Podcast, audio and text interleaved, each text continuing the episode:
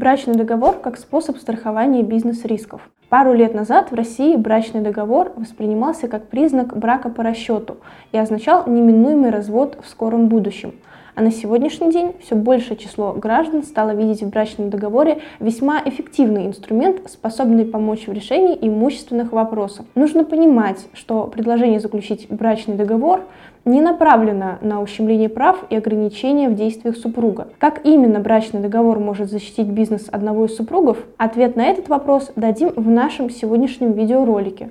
Смотрите видео до самого конца, чтобы не упустить ни одной важной детали. И, конечно же, не забывайте ставить лайки и писать свои вопросы в комментариях к видео. В конце сегодняшнего видеоролика вас ждет наша традиционная рубрика «Ответы на вопросы подписчиков». А еще теперь на нашем канале каждую пятницу в 18 часов вас будет ждать прямой эфир с обзором новостей недели, на котором вы также сможете задать свои вопросы и получить юридическую консультацию прямо на трансляции. Ставьте напоминания. Итак, начнем.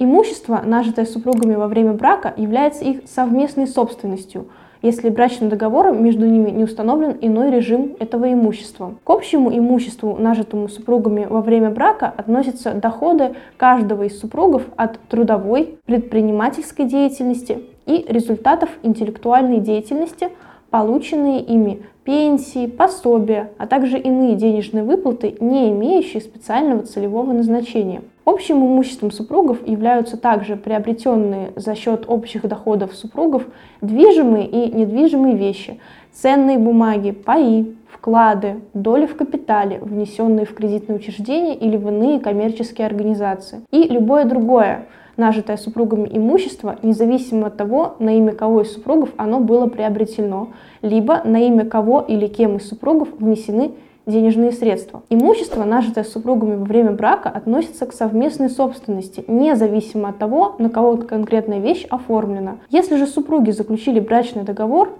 то часть имущественных отношений, складывающихся между ними, регулируется этим договором. Например, при разделе имущества между супругами в судебном порядке суд будет исходить из соответствующих положений договора. Таким образом, брачный договор представляет собой соглашение супругов или будущих супругов, в котором указано, кто, каким имуществом и на каких условиях владеет. Заключается он в письменной форме и подлежит нотариальному удостоверению. В брачный договор могут включаться условия о долях в бизнесе и ценных бумагах, кому принадлежит и как будет делиться при разводе. Например, условия брачного договора могут содержать следующее. Первое. Имущество, которое подлежит государственной регистрации – недвижимость, транспорт принадлежит тому, на кого оно оформлено. Второе. По кредитам, появившимся до или во время брака, расплачивается тот супруг, который их брал. Третье. Банковские вклады принадлежат тому супругу, на имя которого они оформлены. Четвертое. Если один из супругов владеет долей ООО и не хочет ее потерять в случае расторжения брака, условия брачного договора можно сформулировать следующим образом. Доля в капитале коммерческих организаций – и или доходы коммерческих организаций любых российских и или иностранных юридических лиц, приобретаемых во время брака и в случае его расторжения, являются собственностью того из супругов, на имя которого оформлено приобретение указанных долей. И уже в таком случае раздел имущества не коснется доли в ООО. Пятое. Если один из супругов индивидуальный предприниматель, в брачном договоре можно указать следующее. Доходы от предпринимательской деятельности и все приобретаемое во время брака имущество – принадлежит тому супругу, на имя которого оно зарегистрировано. Долговые обязательства принадлежат тому, на чье имя они оформлены. Рекомендации и предостережения при составлении брачного договора. Первое. Следует просчитать все риски при заключении такого договора, чтобы одна из сторон впоследствии не оказалась в крайне неблагоприятном положении.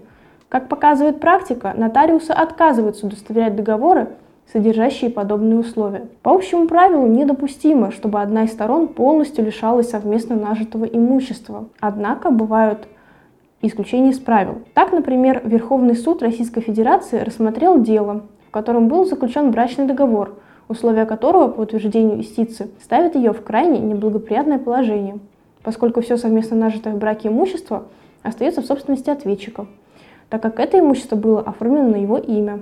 Таким образом, она и ее несовершеннолетние дети после расторжения брака ввиду реализации условий брачного договора были полностью лишены всего нажитого сторонами в браке имущества, в том числе жилого помещения, в связи с чем просила признать недействительным брачный договор. Как следует из дела, в браке супруги состояли более 18 лет. От брака имеют двоих несовершеннолетних детей. Брачный договор был заключен между ними за несколько дней до государственной регистрации акта бракосочетания. В период брака супруги занимались ведением домашнего хозяйства и воспитанием детей, тогда как ее супруг вел предпринимательскую деятельность и являлся соучредителем ряда крупных коммерческих организаций. При этом за весь продолжительный период брака в ее личную собственность, либо в их общую долевую собственность никакого имущества не приобреталось и не оформлялось, включая жилые помещения. Недвижимости собственности у нее нет. Их несовершеннолетние дети проживают совместно с ней по месту жительства их бабушки. Три инстанции ей отказали в удовлетворении требований, однако Верховный суд отменил решение нижестоящих судов и направил дело на новое рассмотрение, обосновав это тем, что условия брачного договора ставят ее в крайне неблагоприятное положение, поскольку после расторжения брака она полностью лишилась права собственности на имущество, совместно нажитое в период брака с ее мужем, в том числе пригодного для проживания жилого помещения для себя и несовершеннолетних детей. А иного имущества, пришедшего к ней по условиям брачного договора, она не имеет.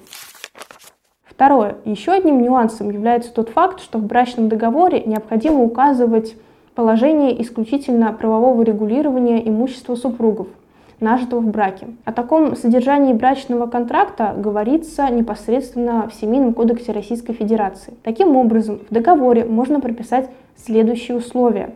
Первое. Права и обязанности супругов по взаимному содержанию.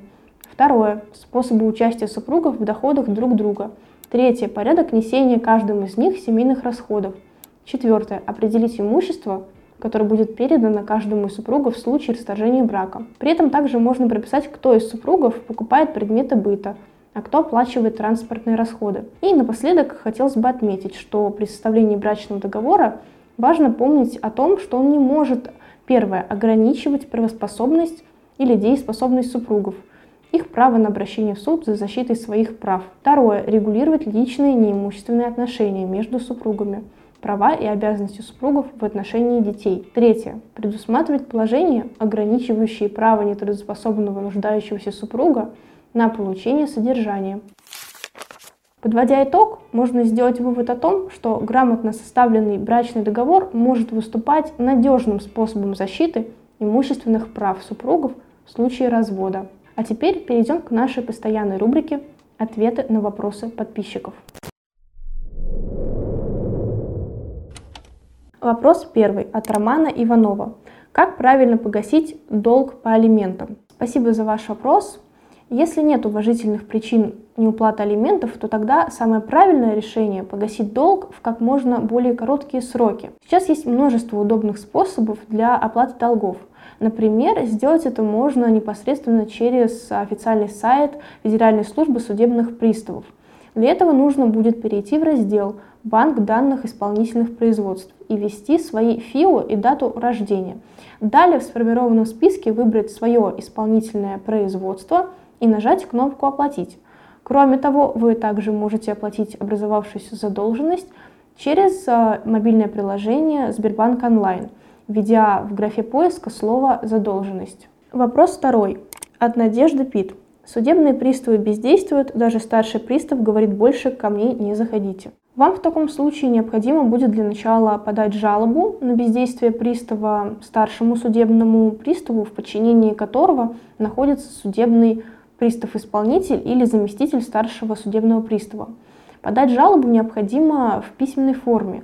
Если на вашу жалобу не будет никакого ответа, то согласно действующему закону вы имеете полное право оспорить действие, в данном случае бездействие, судебного пристава-исполнителя в суде. Если же вы перепробовали все и ваши действия не приводят к нужному результату, обращайтесь к нам в юридическую компанию Юрвиста. Мы поможем подготовить вам все необходимые документы и защитим ваши права в суде.